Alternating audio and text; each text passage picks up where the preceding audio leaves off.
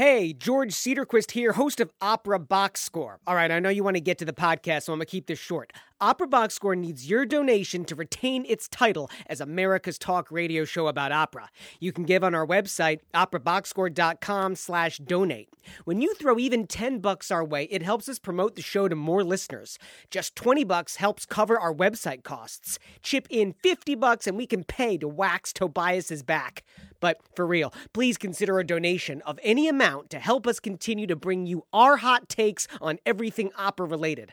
OperaBoxScore.com slash donate. Enjoy the podcast. Live from Chicago, you're listening to Opera Box Score. Uh, let's get ready to rumble! Hey, wherever you are, however you're listening, welcome to America's talk radio show about opera, period. I'm your host, George Cedarquist, joined this week by co host Matt Cummings and from his podcast, Doing the Work, our guest, Mathen Black. We're live on 89.3 FM, WNUR, FM Evanston, Chicago. Now, look, you want your voice heard, right? 847 866 WNUR is our number in studio. What's your opinion on what we're talking about tonight? Call us on the air, 847 866 9687. We're also streaming live on WNUR.org slash pop up. And you know, we have a pretty free form show tonight, so it's a great time for you to get on our show. 847 866 WNUR. Well, it's that time of year again. Gruesome masks, screams of horror, death by chocolate. It's National Opera Week. A special welcome to all our listeners who are supporters of Opera America, the nation's umbrella organization for the creation, presentation, and enjoyment of opera. All right, tonight, Cummings, Mathen, and I get ready for Halloween. We share some horror stories from our time in the opera biz. We'll listen to some spooky opera excerpts, and we'll examine a few terrifying news items from the past week in Operaland. I might even do the thriller dance during a PSA break. What would you say to that, Matt? Seems like that would be a special treat just for us, George. Would that make you puke in your mouth a little?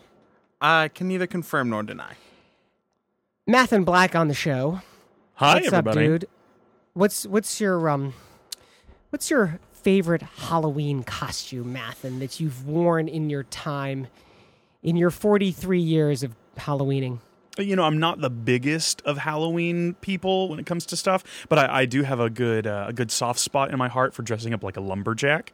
It's very easy. it allows me to keep the the luscious beard that I normally like to keep on my face.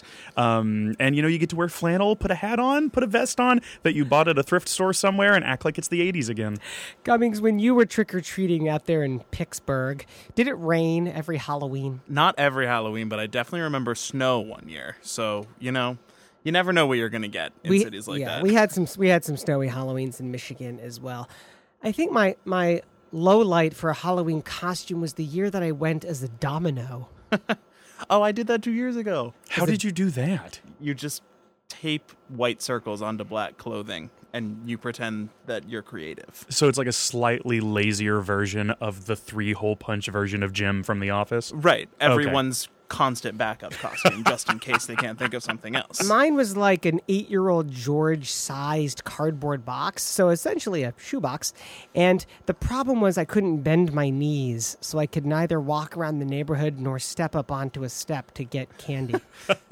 It's My- clearly My best for life. costume for sure was when I went as spaghetti and meatballs, and we took we took apart a mop head and hot glued it onto a red sweatsuit, and I wore a colander as a hat. I was gonna say, pull your pants up, dude. I should say if we're if we're going back to childhood costumes, um, George, I don't know that I've ever told you this, but you know, do you know that my parents are like huge fans of this show? I had no idea. My father loves listening to this podcast, especially when I'm on, which is always a fun thing. But so they're listening live tonight from Oklahoma. So I have to give a shout out to my mother. When we were young, she would make uh, costumes for my brother and I. And my favorite thing that she ever made for for us was we had purple dinosaur onesies that had hoods and like it's sort of like stegosaurus spines on the back with big green splotches all over them. There are still pictures of me somewhere in my parents' house with my brother looking like that. I don't think I can ever unsee that image now. But I would like to see the pictures.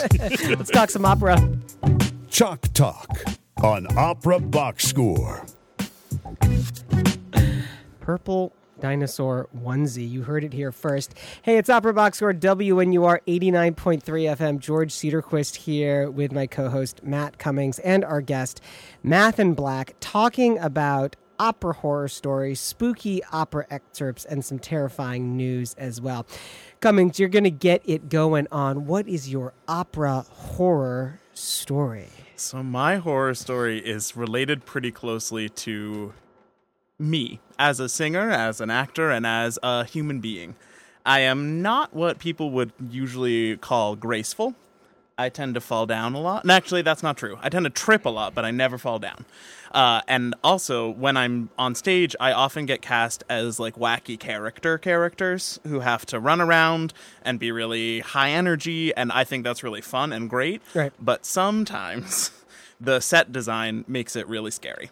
And I did a show a couple of years ago where we had a big pit uh, that we called the Pit of Death that was in between the main platform. I mean, stage crew called it Pit of Death. We didn't make it up, but it was in between the main platform and uh, an inclined ramp. And for my final appearance in the opera, I had to run down the ramp around the pit and land center stage while singing a high note. And every single night, both I and every single person in the cast was terrified that I was going to trip and fall into the pit of death. But you know what?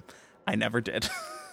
Comic gold, man. Yeah, you know, I I love a good raked stage. Mm-hmm. I really do. The singer singers hate them, and there's all these rules and regs about like angles of attack and like feet horizontal versus there. There's an equation basically that you have to kind of calculate. But I've seen some pretty steep rakes in my time. They're great because it lets the audience see the deck of the stage, Yeah. even if they're sitting on a level playing surface. What was the venue? Uh, it was in Cahn Auditorium. okay. It was here at Northwestern. Yeah. Yeah. Okay. Okay.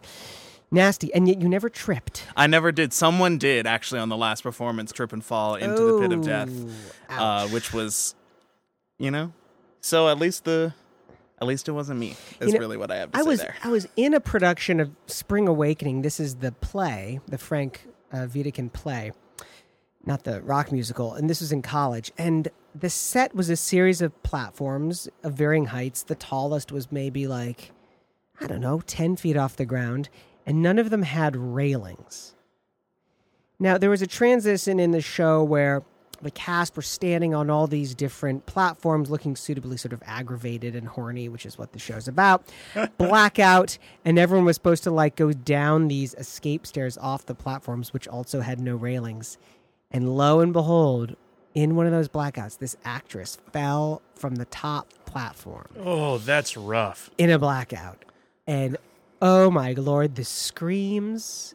You could hear the screams all the way down to New York City. My school I went to was on the East Coast.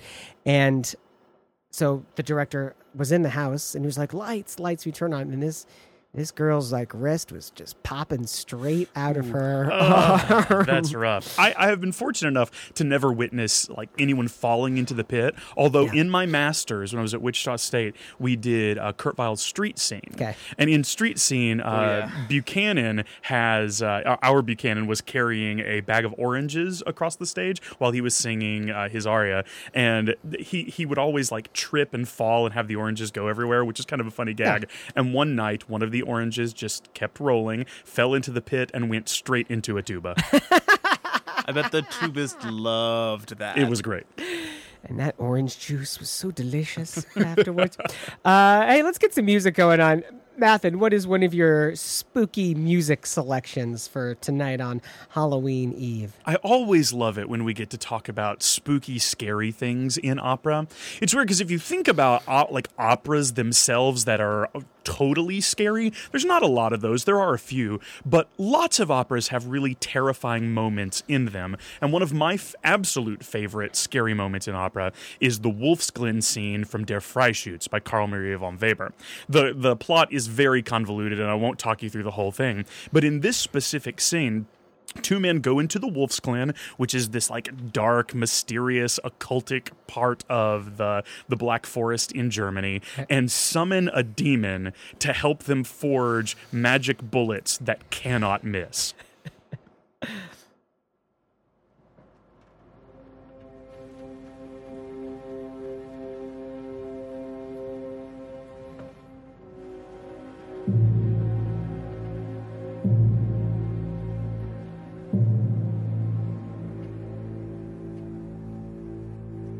Schütze, die im Dunkeln wacht.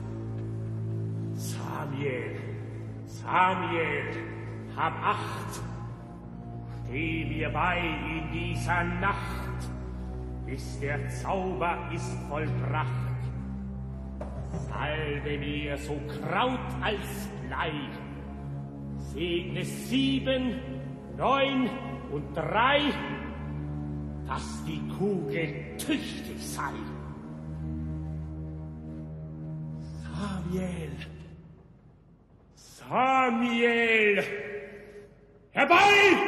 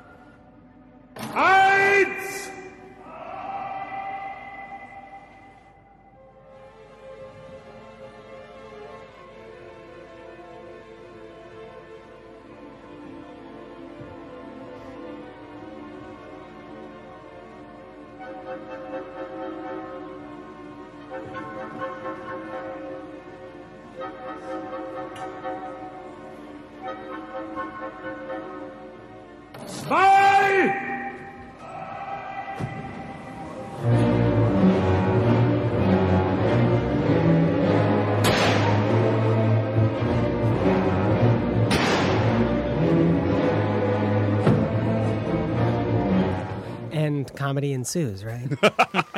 I love this scene so much, and the the music is very descriptive of the actions happening, and you can hear all the effects that they get to do with the voice. And there's something inherently creepy about spoken rhyming German language, which is always awesome. Or really any spoken German language. Absolutely, but this scene is also sort of a showpiece for for what's happening in terms of stage direction. You could hear rustlings and creakings because at this point, every time he says a number and makes a bullet, people are like throwing skeletons across the stage. Or at one point in this one, they roll like old old wheels that have spokes with skeleton bones through them. A giant spider comes down. It's just uh, it's just perfect and really unsettlingly creepy. Uh, it's, it's so true though. Like whenever when everyone somebody yells in German, it's just like automatically terrifying. Mm-hmm. Basically, it's like, oh my god.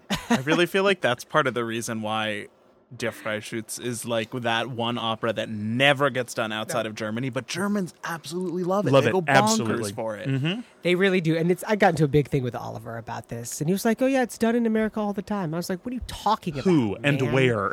no, no, you're absolutely wrong. Hey, it's Opera Box Score on WNUR. It's our Halloween spooktacular. George Cedarquist, Matt Cummings, Math and Black, listening to some spooky Halloween music, and we got a couple selections coming up over the course of the show. Right now, it's time for Cummings to pick his first. Sure thing. My pick number one comes from one of my favorite operas of all time, and probably my favorite English language opera, which is from Peter Grimes. And this comes from the end of the second act, where all of the townspeople are finally getting their aggression towards Peter Grimes to a fever pitch and are forming a mob. And this is uh, the second half of the big chorus that they all sing together when they're going to go run him out of town because they because his apprentice has washed up or has gone missing again.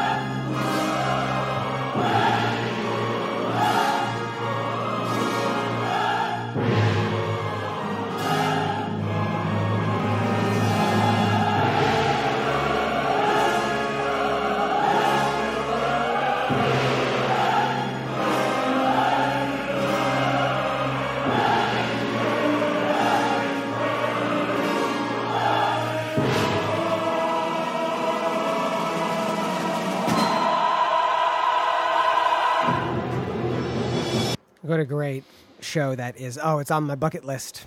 Oh, and they're just that. about to all just scream Peter Grimes. Which I highly recommend listening to that whole chorus because we couldn't fit it on, but it is Yeah. incredible. That music is spectacular, and Britten is a master of unsettling tonalities.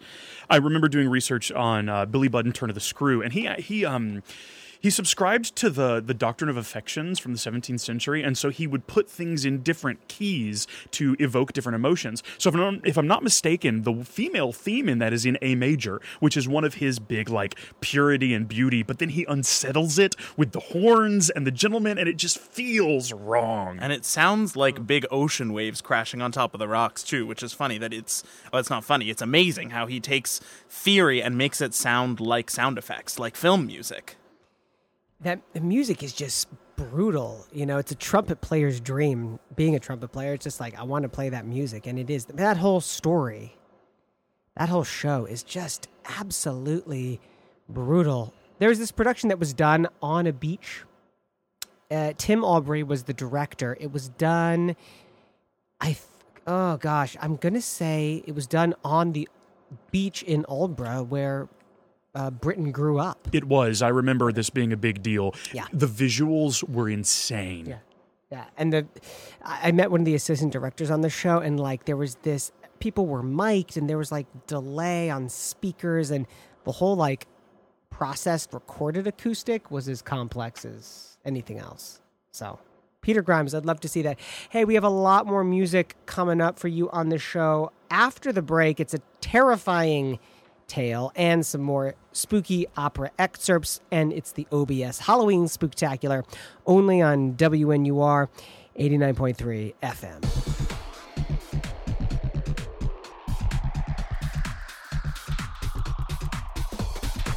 Live from Chicago, you're listening to Opera Box Score. More right after this. Hey, George Cedarquist here, host of Opera Box Score. Whether you're allergic to opera or you're a devoted fan, our show is for you. We tackle the week's opera headlines and body slam them into a sports radio setup.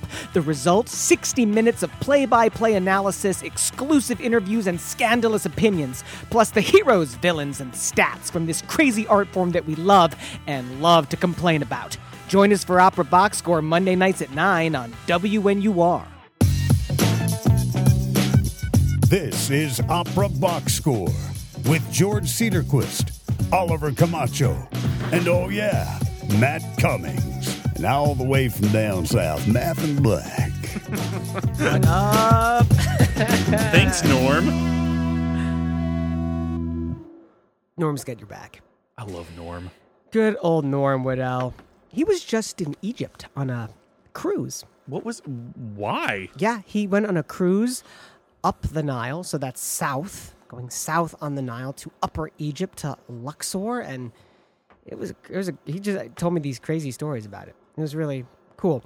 Hey, we don't have a two minute drill this week on Opera Box Score. Number in the studio though eight four seven. 866 9687. Tell us some of your Halloween spook stories from rehearsal. Tell us some of your favorite spooky music to listen to. It would help if it was opera. I was thinking of Danse Macabre by Camille Saint-Saëns, which I learned about in elementary school. It's not really opera, I suppose. Here's an article from the New York Daily News. Link on our website, operaboxscore.com. Noose found at Metropolitan Opera prompts police investigation into possible hate crime. Uh, Dateline was last week. A musician at the Met found a noose hanging from a locker room pipe, and cops are investigating it as a possible hate crime. Uh, this was right before a performance of Turandot was set to begin. A security guard called the police. The musician who found the noose is white. Police are trying to determine if it was meant to intimidate or target blacks or anyone in particular. Quote, this is a very disturbing incident for the members of the company, and if it was a deliberate act of racial hate, we would like to find out as soon as possible to help guide our next steps, said a Met spokesman. It, is this just like bizarre? That's just what? bonkers. I, I just don't understand what else it could possibly mean. For I mean, they're I they I understand they've got to be.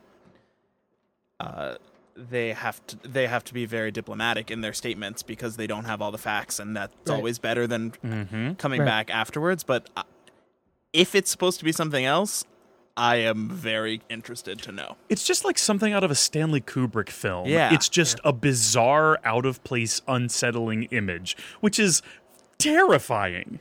I mean, the thing is, and I don't know if you guys have been backstage at the Met or through the stage door, have, but no. like, you have to show an ID. It's the Met. They're not going to let you in without an ID. So there's no like, there's no way into the inner sanctum without some sort of credentials. So then, who did it? What did it? If it's a, a thing of uh, racial hate, which is it's, I'm not saying it's not. I'm not saying it is. It's clearly not clear. Like who was intended to find it. Obviously, the noose is emblematic of lynching, but it has other associations as well. Um, and the it's in the week before Halloween, so like, is that coincidence or not? But it's definitely even creepier that the call's coming from inside the house. Oh, you know? yeah. Yeah, definitely. You don't think it's James Levine just running around practicing knot tying? It's possible. It's very, very possible. Or maybe they just really hated that production of Turandot. I know I did. But I mean, I'm not. back in 1980 when it premiered for the first time or whatever. Yeah, exactly. Uh, you know, uh, my son, he's gotten recently into Cat's Cradle, Okay. the the, the string game, not the death metal band. And, also not Cats, the Andrew Lloyd Webber musical. Although correct. all of those other things are fine. Uh, but he doesn't know how to tie a noose. Although there's a cat's cradle trick you can do where you wrap the rope around your neck and then you do stuff with your fingers, and then you pull the string off your neck and it doesn't choke you. It's it's like you're setting yourself up to choke yourself, and then it's a trick. so are you worried about Ben getting a letter from Hogwarts accepting him as a wizard? Well, he has been listening to a lot of Harry Potter recently, mm. so I, I am worried about that. It's Opera Box Score WNUR talking about spooky Halloweeny opera stories with Matt Cummings and the man who put weenie in Halloweeny, Mathin Black. you had a story to share, a crazy Halloween story about a famous bass baritone, A famous bass baritone Dmitry Hvorostovsky. who is absolutely a lyric baritone, nowhere near a bass baritone, George Cedarquist. That was before he got sick. What's what's the story? So I don't know if any of you guys listening out there keep track of Dmitry Hvorostovsky on social media. If any of you are major fanboys, such as myself, then you do. And there was this very strange occurrence that happened. What was this last week? The week before? A few days ago? I think it was two, two to three weeks ago. two or three weeks ago, right? So it's been a little while now. I uh, did not find this on social media.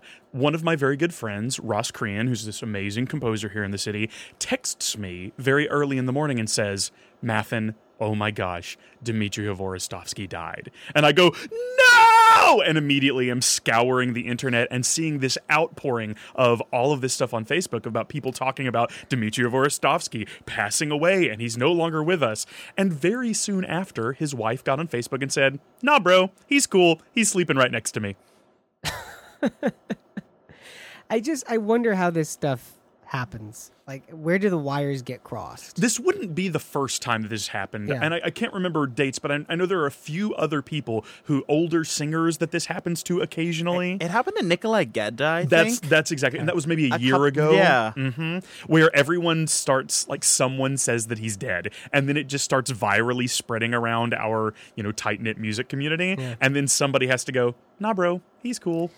I'm, I'm also tickled that it was the wife who was like, "Trust me, he's just fine." I was like, "Whoa, Dimitri, man, you still got it, baby." Oh, he is. He is handsome and He's- such a good singer. He's a baller, silver fox. He really is. That's where. Well, I mean, in, in all seriousness, no, the man is the man is ill. So it's it's good that he's still rocking it. Hey, um, here's a crazy horror story. Anna Netrebko was supposed to sing at um, the Bavarian State Opera next July, and she cannot do it now because her services are required for the World Cup in Russia. Oh my. So she's pulled out of the show at the Bavarian State Opera. I'm trying to remember what show it was. Uh, Tosca, thank you. And uh, now it's clear that like basically Putin has said, "Look, we need you to sing some opening ceremony." I mean, clearly she's not playing soccer for them. You know, I mean, she may be like round, but still. And so it's just that makes me kind of creeped out that he could just be like, "I know you're supposed to do this, this show, this thing, but you got to come back to the motherland and and sing." It feels like some wires got crossed there. They didn't. They didn't quite schedule that out. Well, it is. FIFA, so you know they're embezzling money from someone to give to her, so she's going to be just fine. Opera box score WNUR 89.3 FM. Let's get some more spooky opera music going. Mathin, we are going to uh we're going to start with you? Yes, we'll go back to you. Yeah, you know, we've done a couple of pieces of music that are very unsettling because of their tonalities and because of the way the music actually sounds. Some of my favorite spooky writing, scary, intense writing, comes in the form of something that is even more beautiful, yet slightly sinister, like in Mozart's Don Giovanni. So, this is a small snippet from the very beginning of the opera after Don Giovanni has uh, won a duel against the Commendatore, stabs him, and as he's dying, Don Giovanni, the Commendatore, and Leporello sing this very unsettling yet also beautiful and sensuous trio.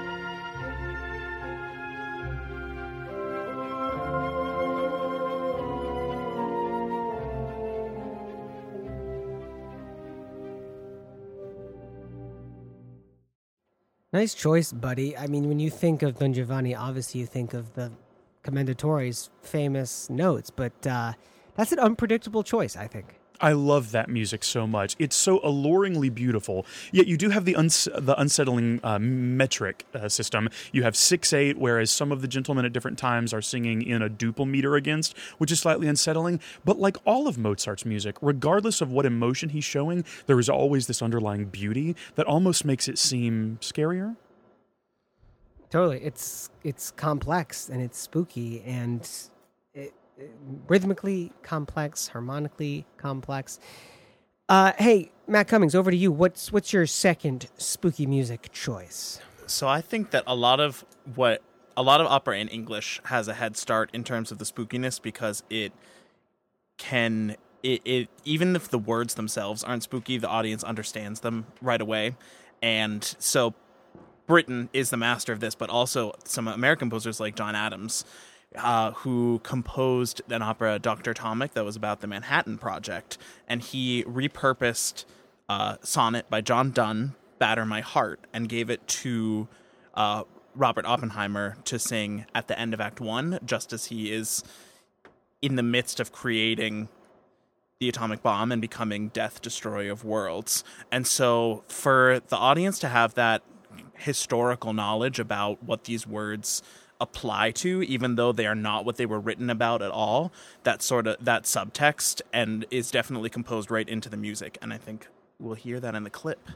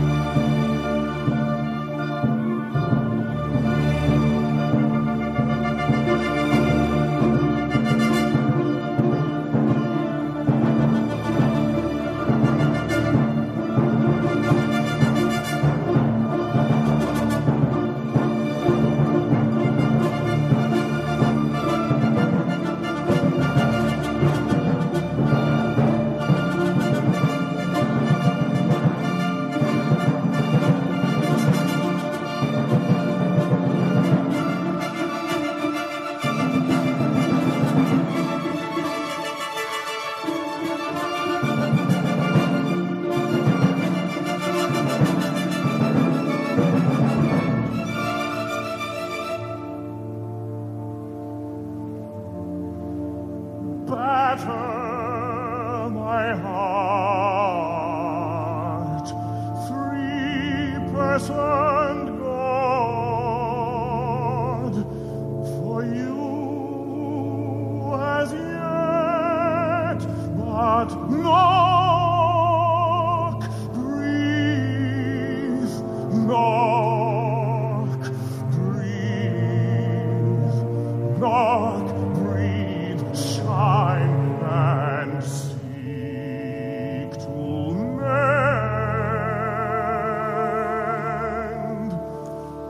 That's a great choice. Man, that music at the beginning, so rhythmic, so clean. The dynamics, too. That clip was Gerald Finley. Yes, from the uh, Nederlandische opera. Okay, right. Yes, exactly. and the the contrast in that clip is what really astounds me between the explosions and the bombast and all of that that's going on literally as they're testing bombs and also figuratively within him as he's dealing with the ramifications of what he's doing. And then it just cuts out and it turns into a dirge and a drone underneath him. And you get these words that were written centuries ago but still apply so directly to what's going on. It's very striking. Mathen, did you see the production at Lyric of Doctor Atomic, like the original? No, I, I have never seen this time? live. That was before Yeah. I was here in Okay, Chicago. yeah. But I remember when it when it came out and Gerald Finley originated the role, and he's he's a baritone that I I uh, adore and hold very close to my heart. He's very sensitive with the way that he sings, while still having a depth of power and seriousness and gravitas that comes. Uh, would you say that that piece has kind of entered the repertoire now at this point? I would say it has. I sing this aria in auditions. Oh, right. It's something that I take out um, because people know it. It is uh, any pianist who has ever had to play this for me in an audition. I apologize because we all know how difficult it is. But I, I think you're right. You know, John Adams really has entered our um, the, the main canon of what we do now because of the exactly that the rhythmic security and the way that he plays with those things to give gravitas to feelings. And this being able to inhabit this kind of poetry already has a stark seriousness to it. And when you have the connection with the with the uh, real life happenings, it's pretty pretty terrifying. And I know mezzos who sing the "Am I in Your Light" monologue as well, which is So so good. touching and similar set of problems that presented in terms of it's a counting nightmare. Mm-hmm. Honestly, you skip a beat and you're dead. You'll never get back on. It, but such gorgeous art. yeah, Yeah. worth definitely worth the work. Uh, hey, we got time for one more music clip in this segment. I'm going to pick one, or rather, I'll give you guys a choice because I'm I'm totally torn here. We talked about both these clips before the show. Uh, the first one is the opening of Salome, which, if you read this brilliant book, Alex Ross's book, The Rest Is Noise. Love that uh, Mathen's giggling Yeah. here. Cummings is giggling. You got a too. studio full of nerds. What you well, the book is brilliant because it it's about the history of 20th century music, and it and the premise is, I hope I'm getting this right, is that Salome kind of changed everything. Not just Salome, but the B flat scale in the clarinet line Yeah. is There what shattered tonality and allowed us to move beyond romantic harmonies. So we can listen to the opening of Salome, or and we talked about this show too. It's Wozzeck by Berg. Wozzeck, Wozzeck, Wozzeck. What are you, are you gonna? I was gonna vote for Salome, but if right. I'm being overruled, Well, what's what's more Halloweeny? It's it's tricky. I mean, the stories are so strange. You know what? Let's let's go with Wozzeck because Okay. Salome was definitely sounded shocking at the time. I think that after we've listened to Britten and Adams, it might not have gotta- quite as much gotta of an effect anymore. All right, good good point. All right, let's check out a little bit of the Wozzeck clip.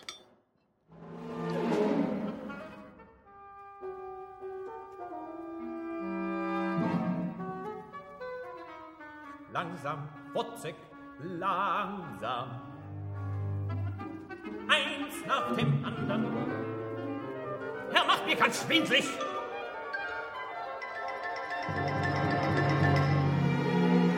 Was soll ich denn mit den zehn Minuten anfangen, die heute so früh fertig wird?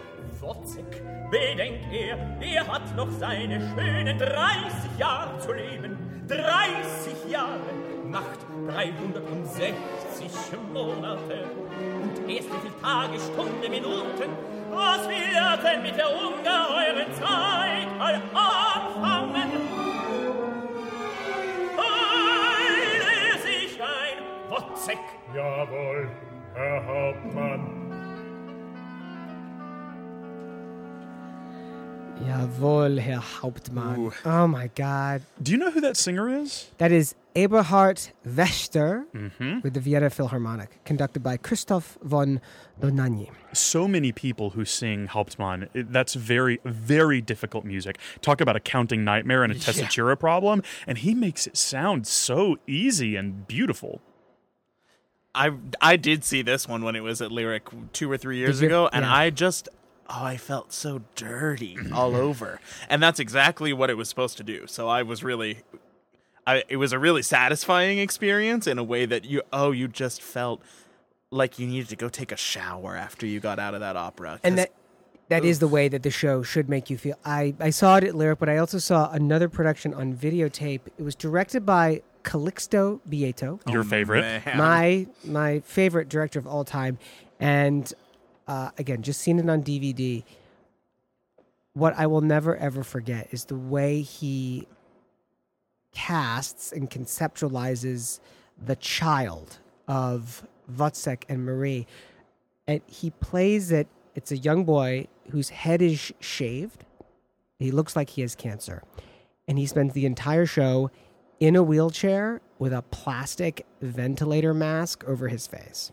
That just makes me feel icky right now. It's so shocking. It's so shocking. I can't tell you. I will. I cannot forget that image. And at the end of the play, excuse me, the end of the opera, when that child is being tortured and abused by these other kids in the playground, like you want to throw up in your handbag. It's mm. it's amazing, amazing work by that man. He knows how to do it. Hey, it's Opera Box Score. It's our Halloween spooktacular. After the break, we've got some more horror stories from our careers. We've got some more music to listen to as well. Stick around, WNUR and 89.3 FM.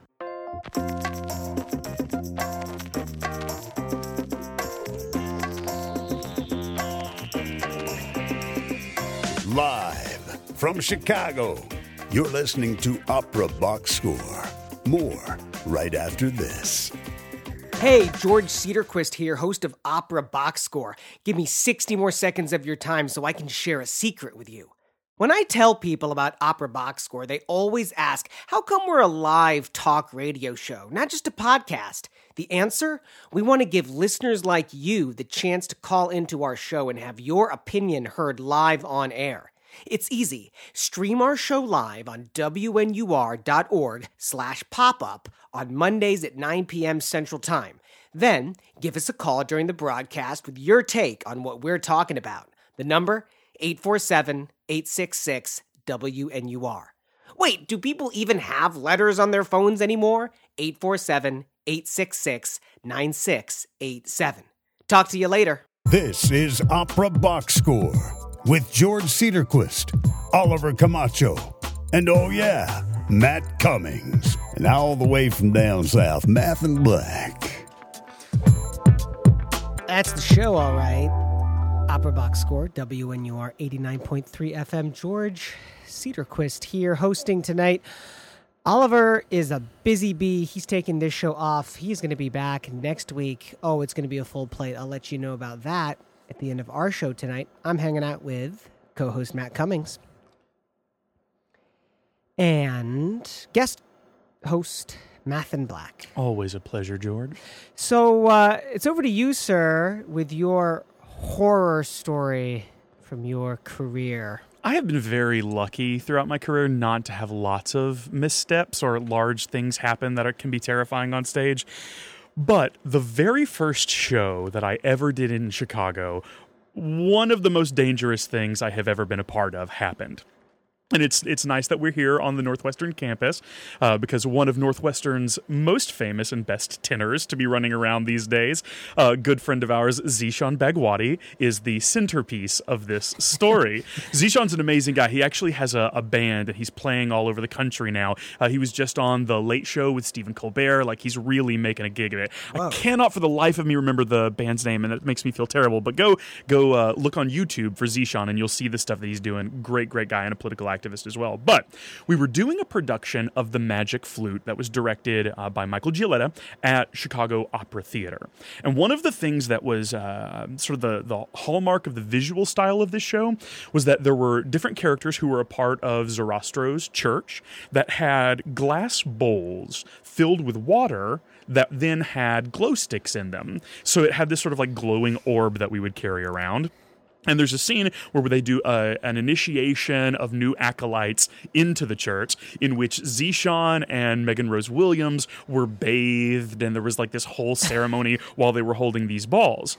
So I think maybe the third night of the show, Zeshan is over on the side in his tiny shorts, holding his glass ball, and right as we're waiting to go in, you hear thunk, crash, ah!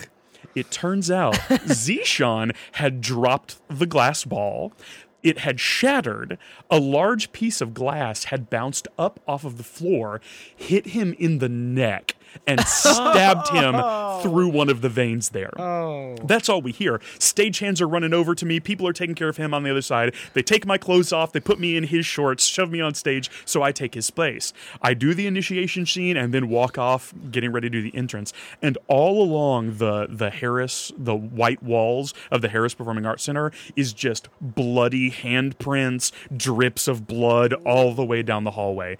Luckily, oh, Zeshan was fine. He was actually back the next day and everything was all right. But we were so worried for hours. They had rushed him to the hospital, got him stitched up and taken care of. But the bloody mess in the backstage of the Harris was absolutely terrifying. Ouch. Ouch, ouch, ouch. Hey, is the band called um Zeshan and the Transistors? Yes, it is. Yeah. I j- just I just found the, the website here. Um this is pretty cool. Oh, he's what he great. Wow.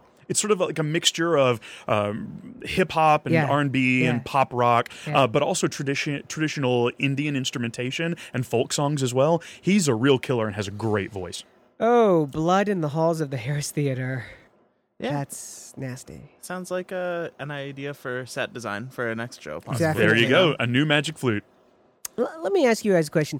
Wh- What is one of like the nightmares for the tenor or the nightmare for the baritone? If you had to generalize, you know, like what's what's that nightmare for you? And and maybe it's the same thing, or maybe it's different because you're different vo- voice types. But is it like losing your voice before you go on stage, or the week before you go on stage, or is it not being prepared for rehearsal? Or like what what haunts you? What haunts your dreams? I will tell you, I have actual so, uh, like um, stress dreams Okay. about being forced on stage as a replacement when I have not learned the score. Okay. I have lots of these Okay. where they're like, "Oh yeah, you know Nozze di Figaro, don't you? Go!" And then James Levine is conducting, gives the downbeat, and then takes me into his office afterwards and says, "Your career is over. I'm sorry." That literally happens to me. he beats you with the paddle. Yep. What, I've what's de- your nightmare? Definitely had some stress dreams before too. Often about recitals that they that it was you know something that I had never programmed before or seen before, and a voice teacher from ten years ago was like, "Oh, you you were supposed to know this by today, and now you're not going to graduate." Uh, I'll, I've got to say, I don't think there's a tenor out there who doesn't worry about cracking. and if they tell you they don't, they are lying. They are a dirty liar because it is a high wi- high risk, mm-hmm. high reward kind of voice type. I don't really worry a lot about tech technical stuff anymore, but every time I'm waiting in the wings to go on stage, I go, Mathen, you know this opera. Stop worrying. You know this opera. Oh my god! All right, the director's stress dream, stress nightmare, is moving in slow motion.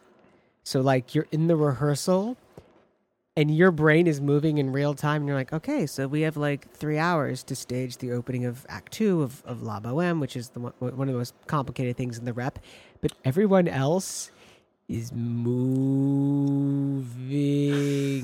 like this. And you're like, come on, people, we have three hours. We really, really can. You've got to start moving faster. Everyone's like, don't worry. That one seems like it's maybe drawn more from reality than Yes, absolutely. Hey, let's listen to some more spooky music. It is Cummings' turn. Final clip. Matt, what's on your play for some spooky Halloween opera? I like a good old fashioned ghost story Mm. in addition to my political dramas and uh, you know, postmodern looks back at American history. So this is from uh, Tchaikovsky's big, arguably, arguably his biggest opera, which is, uh, in terms of scale, Queen of Spades. And that is, and it's about Russian royalty. And there's a uh, a young soldier who falls in love with a the ward of an old countess, and in order to win her over, he's convinced that he needs to get the old countess's secret to winning at gambling. So he breaks into her room, scares her to death, trying to get the secret from her. And then in this scene that we're about to listen to, her ghost comes back while he is hallucinating her funeral procession to tell him the secret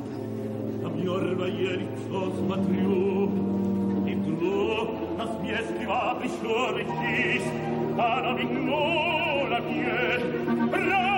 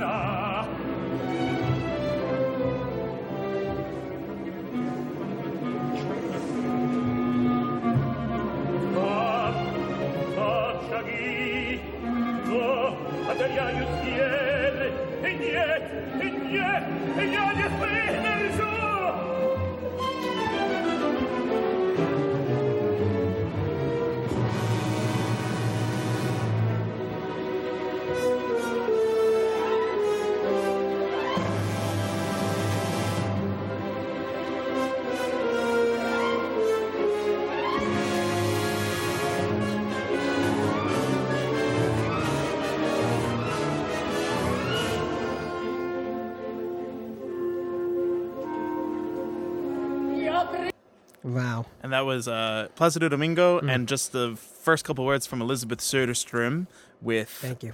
uh, Valery Gergiev conducting from the Met in the late 90s. Can't remember the exact year. The Russians really know how to do high tension writing for the voice.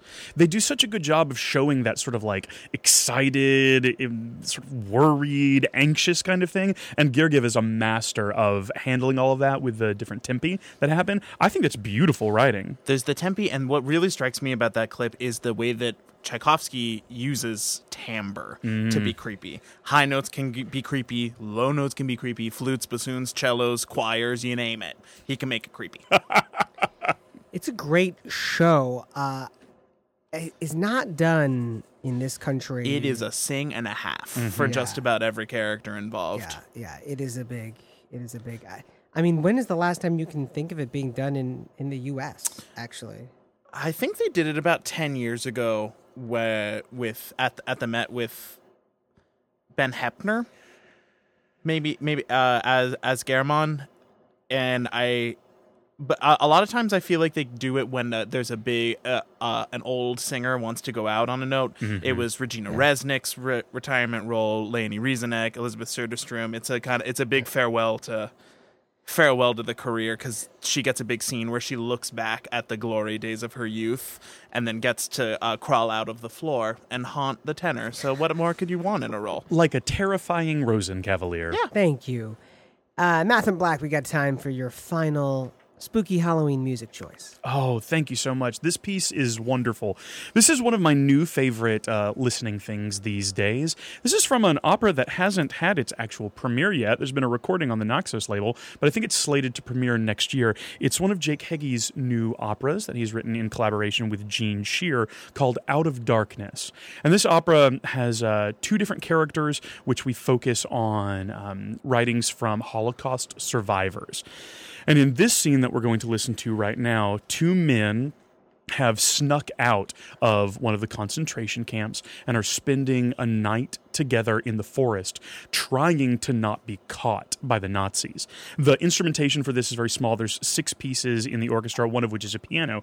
And if you listen closely, you'll see the way that Jake Heggie creates more tension by having the piano mimic sounds of trains going by while people are trying to hide. Every star had a name. Every one was a light. What is that I hear of?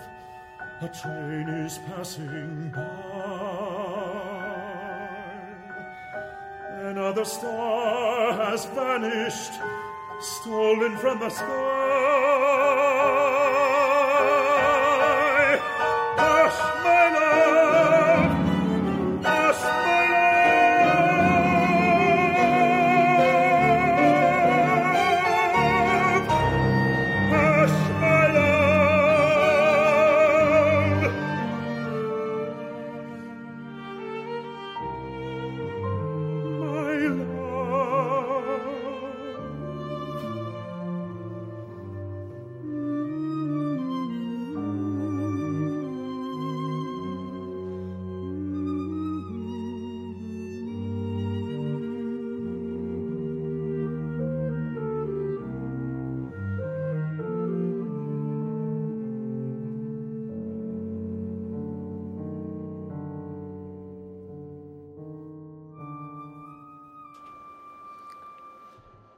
Fantastic. Wow. And that, I mean, this is like the premiere is in April of next year. So we are really getting something very, very new. The truly terrifying thing about this music is that not only is it based in reality, the the this specific story was based off of a, a man's journals uh, that were found, um, and one one of the men survives, one of them does not. I, I love the way the music uses uh, contrast and context to make to make things spooky, even when it is so sweet and tender. You know that it's not gonna be that way for long, and that foreboding sense can just overwhelm you, especially after that big dramatic outburst like that too. There's so many other good Halloween choices out there. Of course, what were some of the other things we were discussing? Uh, Turn of the Screw, Benjamin Spooky Britten, ghosts. s- some seriously spooky ghosts. Trying to think what else. Oh, Sweeney Todd, we were talking about is a that's a great Halloween show. We got Tales of Hoffmann. That's basically old fashioned ghost stories. Yes, that's that is good. Every opera Britten ever wrote, Yeah, basically. Pretty much. all of the weird German stuff, Der Vampyr. There's there's a lot of really Oh, creepy stuff out there. yes, by Marschner, Mm-hmm. right? I bet you didn't know that, Matt Cummings. yeah, I don't know if I could have pulled it, but now that you say it, I know that it's right. Let's wrap the show up. Good call. Bad call. On Opera Box Score. I love teasing Cummings because he's so good at what he does. You're a great addition to this show, Matt. It's, It's a pleasure to listen to it you. It was a pleasure to get to host with you too. You gotta you gotta look for the the little chink in the armor with Cummings, and when you see it, you gotta strike fast. oh my goodness! I'll take it. Happy Halloween, boys! Happy Halloween to you too. I ha- hope you have fun out with the with the kiddos tomorrow. Oh, it'll be great. It'll be great. Um, what's your favorite Halloween candy, Mathen? Kit Kats, hands down. Boom. Didn't have to think about that, Cummings. yeah, can't complain about a Kit Kat, but for me, it's all about a Reese's peanut butter cup. Oh, what about the Heath bar? Nope, you're wrong. I, I don't mind a Heath bar, but it can't. It, it's not a Reese's. So. Toffee is for losers. I. It's butter. I mean, come on. It's interesting you say that though, because I used to love Butterfinger, and then I totally overdosed on them one Halloween, and like That was always you know, you know that least night when you drink too many margaritas and you can't drink them anymore. Yep. Yep. Okay, I rest my case. We're musicians, George. uh, hey, anybody got a good call or a bad call this week besides I do. myself? All right, take I away. have a good call and a bad call all right. wrapped up into one. This will most likely be my last time ghosting or uh, guesting here on Opera Box Score because my wife and I are moving to New York City at the end of the month. It has been an absolute pleasure getting to spend time with you, George, getting to do this and enjoy your wonderful show, and I'm going to miss you guys a lot. I always need a little bit of uh, crazy mathing in my life. That's all I'll say about that, buddy. We wish you Best of luck. all the best to you and your lady for the next part of the adventure. Matt Cummings, good call, bad call? Uh, good. I, I'm going to say good call, anticipation call. I'm looking forward to seeing what Die Walküre looks like next this week. Right? It opens this week. November 3rd, it opens. This show is amazing. I've been in rehearsals at the Lyric uh, doing their Lyric Unlimited outreach program with Scorpion Sting, and I have waited for the bathroom, in line of the bathroom with Christine Goerke two times. She sounds You were both so good. You guys were both waiting for the men's room. That's Unisex strange. bathrooms at the Lyric. They're very progressive. She is the best. Yep. Just the best person. I love her interview presence. I love her voice. I love everything. It's great. She's so good, and even if she just walks on stage, stands there and sings, it's going to be the best show. But you know it's going to be better than that. Good calls from me too. Happy birthday to two very inspiring German speaking directors. August Everding was born in 1928 on Halloween, and also Max Reinhardt, who is Austrian, famous director, designer, conceptualist as well. That's it for this week's edition of America's Talk radio show about opera. The general manager at WNUR is Nick Anderson. Our announcer is Norm Waddell. Visit Norm on the web at voxershorts.com, V O X E R S H O R T S.com. Our theme song is Vodka Inferno, written and performed by the Diablo Swing Orchestra. On Facebook, search for Opera Box Score. Be sure to share and comment on our posts. On Twitter, we're at Opera Box Score. And you can leave a review when you subscribe to our podcast on iTunes. The creative consultant for Opera Box Score is Oliver Camacho. For co host Matt Cummings and our guest, Mathen Black, I'm George Cedarquist asking you to continue the conversation about opera with your mouth full of M&Ms. We're back next Monday at 9 p.m. Central with a massive hometown team and Monday evening quarterback doubleheader. Oliver returns with reviews of Menotti's The Consul, Wagner's Die Walküre, and Mozart's The Marriage of Figaro. Join us. The Rosebud Show is up next. This is WNUR FM Evanston, Chicago, Chicago's Sound Experiment.